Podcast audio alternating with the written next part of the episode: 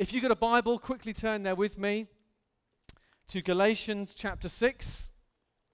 Anyone here like the book of Galatians? Two of you, good. Galatians is a phenomenal book. It's a complicated book. Paul, uh, who wrote this book, was a genius. And uh, so sometimes, it, maybe it's just me, but I have trouble kind of keeping up with him because his, his processing and his thinking was so incredibly brilliant. However, someone, I think, said, I, I think so, that the mark of a true genius is someone, um, can I grab some water from someone at some point? Um, mark of a true genius is someone who can make something that is at one level complicated incredibly simple. A true genius is someone who can make something that at one level is really complicated, but actually break it down so it's very, very simple. And I think when you come to the end of the book of Galatians, and we're going to look at from verse 11, Galatians 6, verse 11, what you find is this is that, thank you, my friend. I don't know if this is true, but it's almost like the flavor of the book at this moment is like is like he's coming into land. Verse 10, you almost get the sense that this book, this letter that he's writing to these churches, uh, that it would be in modern day Turkey now, that he's planted, it's almost like he's about to finish. And then suddenly he has this kind of like brainwave. And look with me, verse 11, he says, See with what large letters I am writing to you with my own hand. And it's in, in, these, in these last few moments, just when perhaps his PA, who's been writing the letter, is just thinking, okay, he's finished now. Suddenly, this lease of life comes into the Apostle Paul. And if you've looked at the, the previous chapters in Galatians and got very confused at times, it's like suddenly, do you ever have those moments where you see it clearly? He finds one more way of expressing in the simplest ways, so simple that actually I could be wheeled out to your children's work and still preach what I'm about to preach. It's that simple. Can I have a hallelujah? It is not complicated. After a complicated book, he comes in here and it's like he grabs the pen off his PA and says, I have this one final way of summarizing this whole deal of the gospel.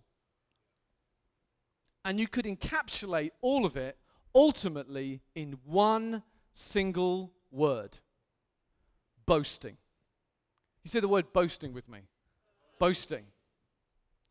And what Paul is about to say as he writes with large letters, I love that little kind of like added detail. It's like I've gone huge font, you know? Super bold, italic, underlined deal. He's trying to paint a picture so that you would sit on the edge of your seats. Literally, you're sitting there on the edge of. Why is he saying, wait a minute, give me the pen? There's this one simple way of actually summarizing everything I've said. And that, for someone who is not the cleverest person like me, that gets me excited. I'm thinking, what is he, what, what is he about to say that is so simple and clear and resounding that he says, I want you to understand, even the way I'm writing this is important. These massive block capitals. He's saying to this church this and he's saying to you, Radiant Church, 2,000 years later, exactly the same question is that you can summarize the whole of your life really with this one question Who, who really do you spend your life boasting about? Now, you all know the right answer to this, okay? You've all been to Sunday school. So I'm going to say one, two, three. What's his name? Jesus. We know the right answer. But what he does so brilliantly, simply, and yet penetratingly in these final verses, it's like he says, if there is one thing that you take away with you for the rest of your week, O, Ch- o Radiant Church, it's this. In your life, you will, and let's just define boasting for the sake of simplicity in a hot day. Let's just define it as this. It's at least two things. If you boast about anything, right? It's what you think, hmm, what you think about, and what you speak about. You could say a lot more. You could say boasting involves what you get excited about, what genuinely captures your imagination, what gets you out of bed in the morning. But let's just, for the sake of simplicity, define it right down. What I boast about is ultimately what I actually think about. And when push comes to shove, I most often speak about. And what Paul says is this is that you ultimately can spend the whole of your life really functionally thinking about and speaking about yourself or Jesus. And I love this because it's so fundamentally simple. He's saying the reality is is that it's so subtle because most of you here probably would not think you are someone who boasts in yourself, right? I'm sure you wouldn't come to church on a Sunday morning if you thought, yeah, I, I generally boast in myself. But what is so terrifying is it is just so, so subtle. It's so subtle and it's so devastating. And I love Paul. You don't know much about this guy, Paul, I love this guy, Paul, because he had the biggest ego in the world prior to encountering Christ. And I use that phrase, he encountered Christ. He didn't simply make a decision, he encountered the raised Christ. He encountered him. And what that did in that moment was shift him from narcissism, self obsession, iPhone, iPad, iPod.com world to Christ. And he is, he, this Galatians is a fiery letter. But if you've ever been a parent or if you've ever loved someone, you know that out of passion for those that you love, you can't be ambivalent and laid back about the heart of the people you love. And these group of churches, they're no different to us. They had started pure. It's about Christ. They had had their version of what Paul had. They encountered him. They knew he was real. And then suddenly, these Judaizers had started to just come in, and it was so subtle. These were the bane of Paul's life. These Christians, but they're kind of into Judaism, kind of as well. A little bit of this, a little bit of that. And it's so, this syncretism, this, this mixing of Christianity was, was ultimately about this. Who do you boast in? Who do you think about? Who do you get excited about? Because the fundamental point of being a Christian is as fundamental as this is that just as when you fall in love, do you know what? You stop thinking about yourself. Don't you? Anyone here ever fallen in love? Anyone here loved anyone? You're a sad bunch. No, no. When you fall in love or start to love, this phenomenal miracle happens, which is self obsessed Tom starts to think about Josie more and more and more. And even miracle of miracle, my wallet starts to follow that new direction and my thought life and my speech and whoever I'm connecting with. It can be about anything. I'll bend my speech back to Josie. So listen, this isn't crazy. You might not be a Christian here today. Think you're Christians, you're saying that the secret to life is boasting in another person, thinking about another person. Every fiber of my American identity is about me, myself, and I. Thank you. About boasting about myself, about pushing yourself to your potential. Yeah? Oh, I'm touching some buttons now. I can feel it. It's the same in Britain. So I'm going to push those little buttons today a little bit. I went to a school, I got a scholarship. I went to, you know, like, uh, uh, what's that film? With uh, Dead Poet Society. It was just like that. So, you know, it was, it was massive pressure. Six day a week school. When I was 18, I had seven day a week school. Phenomenal pressure. And the message that they pump out, which is the same air that you breathe, is this make your life about yourself. You, you are special. And if you can find just that thing that you're special in somehow, maybe it's being a mum, and you're just a little bit better than your other friends who you do love, but secretly you judge. and all your boasting is you're thinking about, your energies about, your worries are about. Where do your worries find you? They'll, they, they will tell you where you're boasting. What keeps you awake at night? What makes you angry when it doesn't happen? Not just disappointed. That's where you're boasting. That's where functionally your heart is being given to. And the subtle thing that is here and is here today is that they are good things. They are not normally bad, evil, boo things. They are beautiful things. They're partners, they're relationships. They are loved ones. They're your job.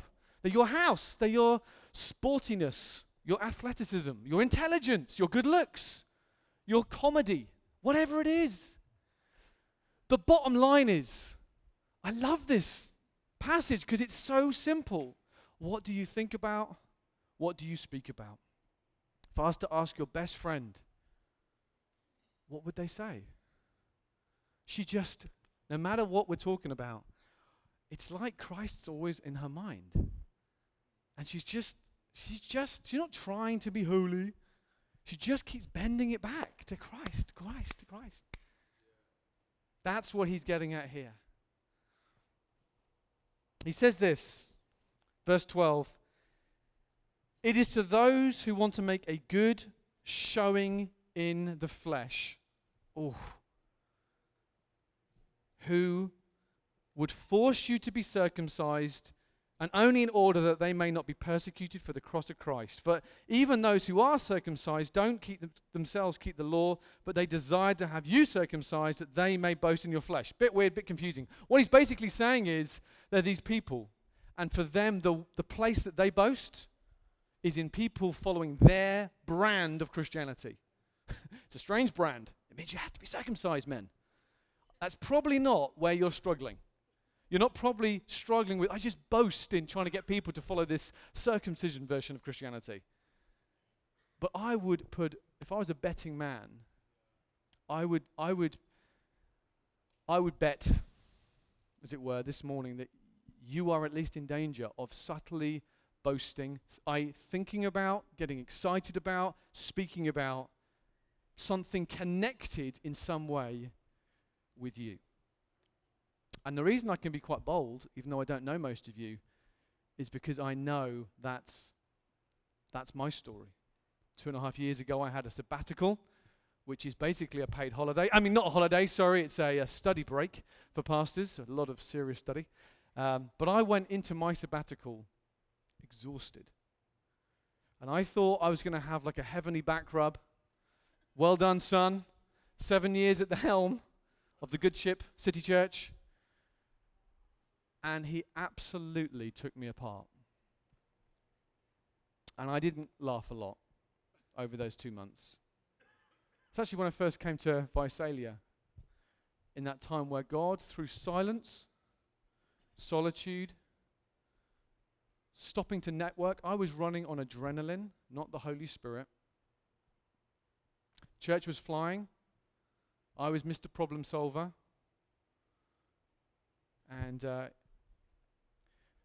in that time, the Lord, the summary of all of it really was that He started to show me, lovingly but firmly, that my, the things that motivated me, the things that occupied my mind, was not Christ. Really. Not really. I mean, I, I, I had my devotions every day and I loved him, but the thing, if you were just to be like a camera in, uh, on my shoulder and watch me in an average week, the thing that really, the things that really drove my heart were size of the church. And the church had grown, grown, grown, grown, and then stopped growing. And that occupied my mind way more. It wasn't because I loved people, it's because I loved myself. And God said, that, that, if that is driving you, son, when you get to meet me, that will burn. That you giving your life to, it's not about Jesus and his glory, it's about your glory. And it stinks. And in his great mercy, he began to again restore the fear of the Lord in my heart in a way that is clean and deeply, in a way, humbling. He, I led a massive student and 20s conference that was, for European standards, phenomenal. And in a heartbeat, it was taken away from me. And it didn't just disappoint me, it crushed me. We were going as a church for a uh, $7 million church building. We'd spent around half a million dollars in all the planning.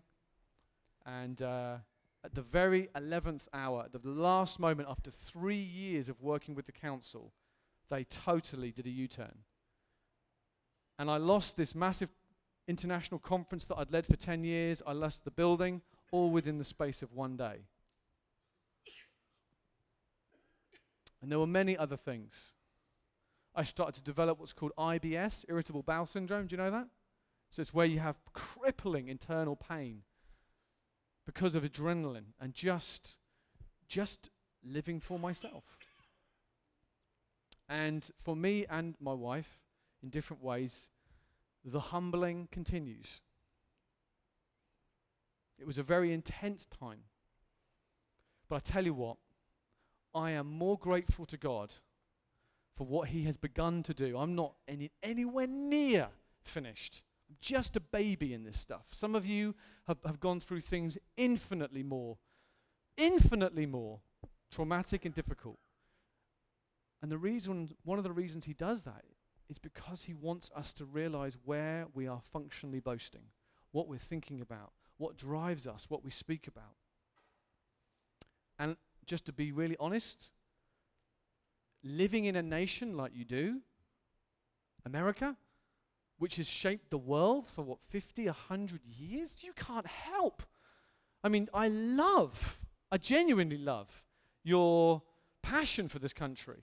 I wish British people were a bit more like that. They're so grumpy the whole time. Everything's wrong. Honestly, it's just boring. And you guys are like, we can do it. we can. I love it. I, I know, and I really do. It's one of the things I, and I, I really, really love that about your culture is the can do. Amen? Amen. You know it's a trap, don't you? Yeah, you're clever. But if you are alive and remotely sinful like me, there can be that line you cross, can't there? Just that subtle thing. And you live in California, a, a cool state. You know? Sorry, can I say that? Oh, no, sorry. I've yeah, but it is. It's, and, and you're a part of an amazing church, and you've got amazing leaders. So, you know what I'm saying? I hope, are you, is anyone resonating with what I'm saying, is what I'm trying to say? I'm being as vulnerable as I can because the reality is when the Lord starts to show you what he was, ple- he just, he is a father. He knew, knew what it was like to be all about Paul and he just wanted them to be free. That's what it's about. The whole book's about freedom. It's not about condemnation. It's not about, oh, you, you're so on, you're the only one in this hall who is guilty as Tom speaking. I'm not saying that. We're all prone to this. Okay? And it stings a bit. But listen, let me ask you this question. What is the Holy Spirit in this moment just underlining? Maybe that you would be most prone to boasting in. Okay? You're probably already aware of it. That thing that, that it's a good thing, but you know that you could find yourself thinking about, speaking about, getting more emotional about, caring about, has to happen for you to be okay. And what Paul says here is this He says, verse 14, but far be it from me to boast. He's like, I don't go anywhere near that boasting thing. I used to be all about boasting about myself. That is who I that's who I was. If you knew me previously, that's who I was. I was someone who cared about image, I cared about being cool, I cared about saying the right thing and being accepted by my friends and how many Facebook likes I got when I put something up and how many retweets I got. That's who I was. And now I don't care. And look at his language. But he says what's he say? He says, "Far be it from me." That's aggressive language. He's like, don't go in, even anywhere near it. He's saying, he's saying, listen, if you're part of the youth and you're trying to lay these foundations for your life, hear these words. He's saying, more than ever, Satan is lying to you to boast in yourself, to promote yourself, to make sure that you are the center, that you are putting your best side forward, that your best front forwards, that you have a plan when things go wrong, that you are that person, that Savior. And he's saying it is lethal. It will lead to pride or despair. The only two options, either when you will either be filled with subtle proud pride like I was, or like despair like I was, and you pendulate. If I was to ask your spouse, your friend, or your, your parents, do you go up and down a lot? That might be a sign that you've started to boast.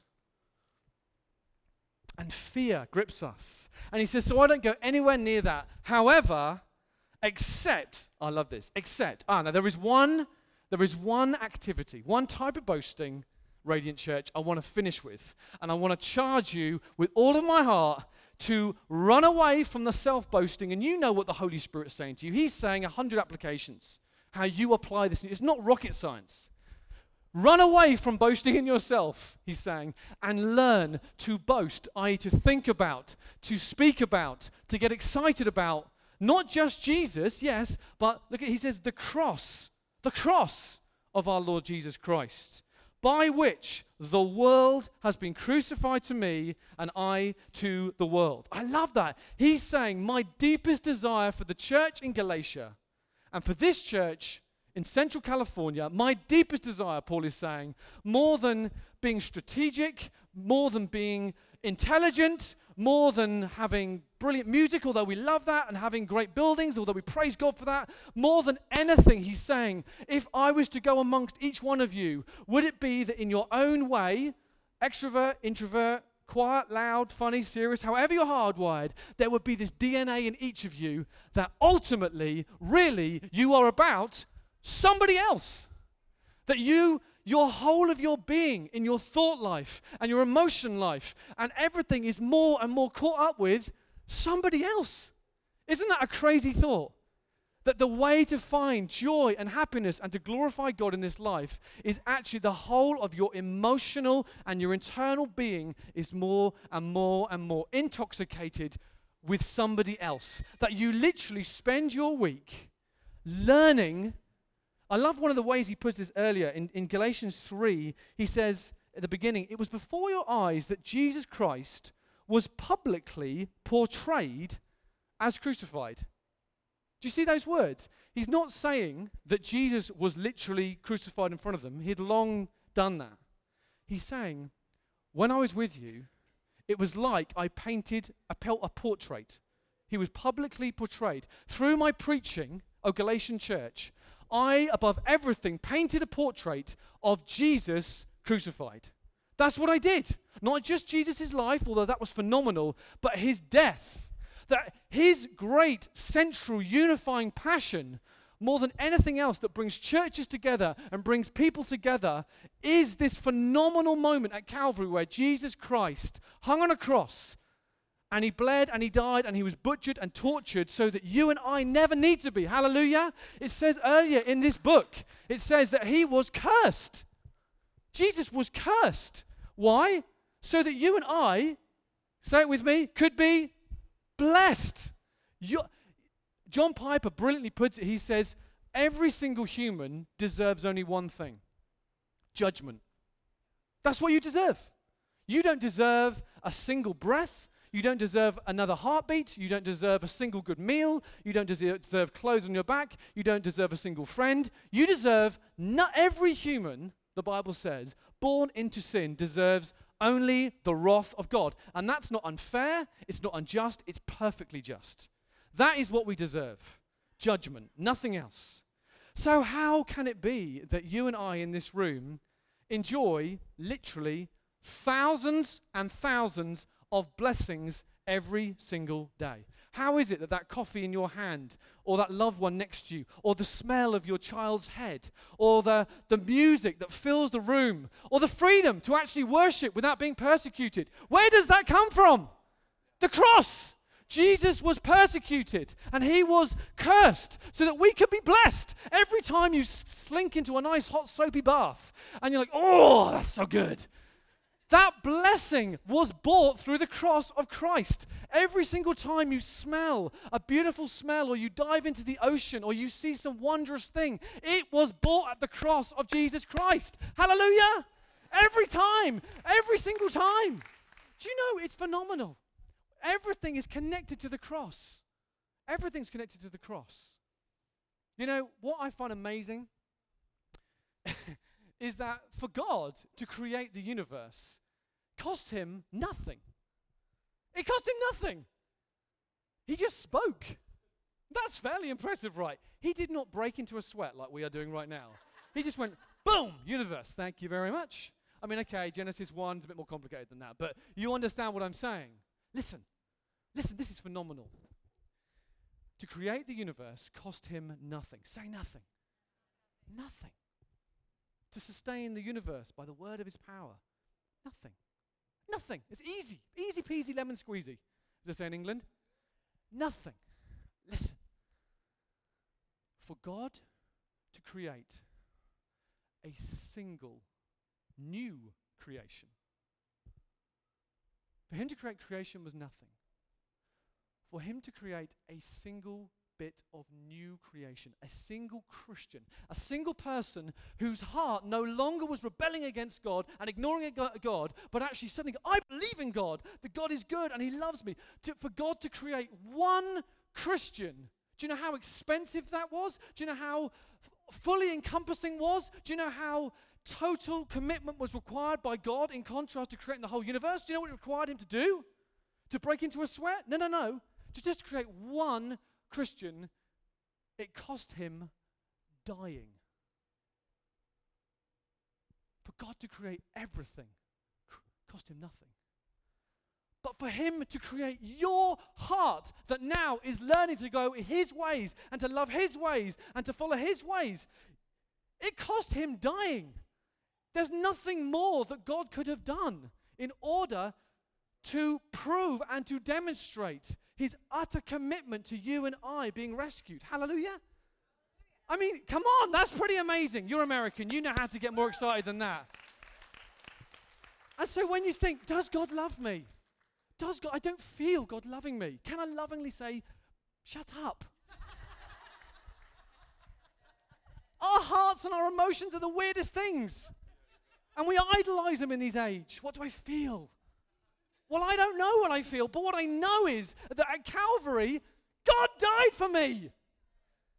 I mean, even if he just lived this phenomenal, perfect life, God becoming a baby, living in a fetus, living in the Middle East, so that one day people like us could actually look at God and go, that's what he's like.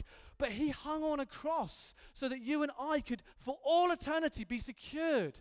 Paul says, Please let your life be about that boast. Please don't be a Christian who half, half understands it and then gets obsessed with things that are important to some degree, but you miss the big picture, which is you have access to the greatest story that has ever been told or will be told. It's worth getting passionate about, even in California. It really is. This is the boast of Radiant. I want this to be your boast. I want this to be the thing that is written not on a gravestone, but you know what I mean? Kind of. Yeah. When you get to meet him, won't it be embarrassing if when you review your life and you actually look about what you gave your energy to, really, it was still about you? I don't want that for anyone here, and I don't want it for myself, and I do not want it for my children. Make it really personal. My biggest passion for my kids, you know, I used to pray above everything for protection for my children. My biggest prayer was protection. We live in times that need that kind of prayer, right? Yeah, we, that, it's serious. Things are changing. This is serious. However, my biggest prayer is no longer protection because I can't protect them ultimately. I will do everything. I would give my life for my children. But you know, my biggest prayer is now for them is that Christ would be their boast. For Daisy, Lily, and Poppy, they would taste the reality of their sinful hearts and their need for a Savior. And that they would say, whether I'm academically good, bad, or rubbish, whether I'm good at art or rubbish at art, good at sports, bad at sports, single, married, have 50 kids or no kids, have a long life or a short life, ultimately, I want them to boast in Jesus. That's it. That is literally it. Because if they boast in Him, if they think about Him, if that's what your kids work and your youth work, and everything is centered around Him, knowing Him, tasting Him, genuinely believing that to be a Christian is not some intellectual thing where you sit on a pew and you just come and attend and you whack your money in. It's, it's about encountering Him. And that's Paul's deepest, deepest passion is that you would boast in Christ. It brings churches together. You know that? Where we split over things that are not ultimately central. It brings people together. It means you can. Do you know what? It, I love what Paul says here. He says, when you boast in the cross of Christ, he says two things happen. The world gets crucified to you. Hallelujah. What it means is the world, e.g., people liking you and caring about what you say, it becomes dead to me. It's like it's a crucified thing. If people liking you and approving you and what your parents think about your choices in life, or your spouse, if they if they shift from a part of things to dominating you, it's alive and well. That part of the world is far too alive to you. And Paul says, when I'm living with this massive picture of a crucified God, do you know what? My parents or whoever it is that has that ability to control you and to be too alive to you, or your peers and your the mums at the school gates, or the, the, the guys in the youth, whoever it is, what happens is when Christ's story and his presence and his reality becomes this dominating thing of my life, suddenly the world gets pinned to the cross. I don't care anymore. I don't care. Can I be honest? I don't ultimately even care what you think of me. I love you and I hope I'm being a blessing. But whereas I would have idolized that and lived for that, I am learning to boast in him and his reality. Because also, not only the world becomes crucified to me, he then says, and I have been crucified to the world. I'm not impressed with myself. You might not think much of me. I don't think much of me. I can't believe you've let me speak. Seriously. You're crazy. It won't happen again. Do you understand? And this freedom, don't you want to be free? Don't you want to be free from the demonic lie that you're important? Ooh. You are loved, more loved than you can ever conceive.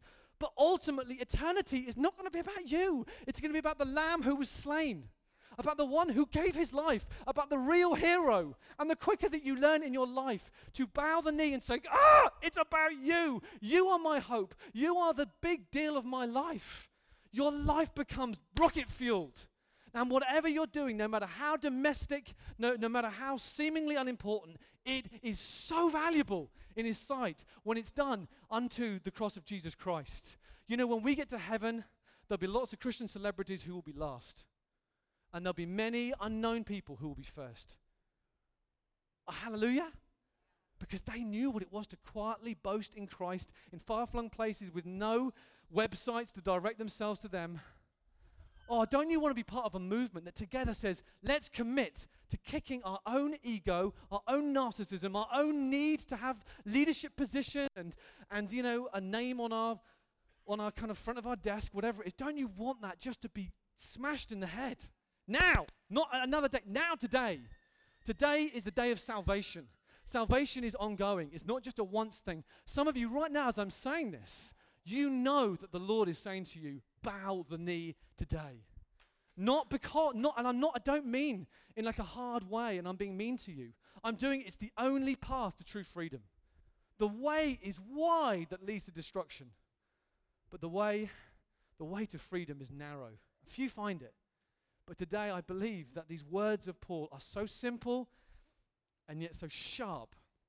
He wants us to say, Lord, Lord, fill this place with the kingdom of God.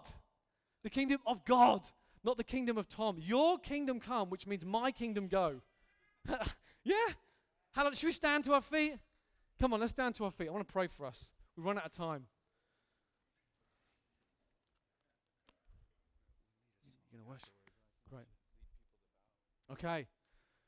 Trav's to find a guitar. Well, what I want us to do is, and I really mean this, you have to have no, there is no pressure to do this. Okay? Let the world be crucified to you now. Don't care what people think about you. But if you do feel like today the Spirit has just been at work in your heart, you can say that genuinely. And you feel like, you know what, I have actually just been, I'm just too big in my own gaze. And I just start to taste afresh the bigness of Jesus. If you feel like I can say that, I, I'm just going to count to three. And for those of you in that camp, I'd just love it if we, we knelt, just, just for a few moments, if you can kneel. Just going to kneel, just as a physical act of saying, Lord, today on the, the end of July, I want to just say, Lord, you, you, your word is true. And I don't, I don't want to be deceived. I don't want to boast in myself. I want to afresh boast in this story. You know, that is the most valuable thing now that we can ever think about. So if you feel like that's you, just join me right now, just for a moment, let's, let's, let's bow our heads. Let's, let's kneel across the room.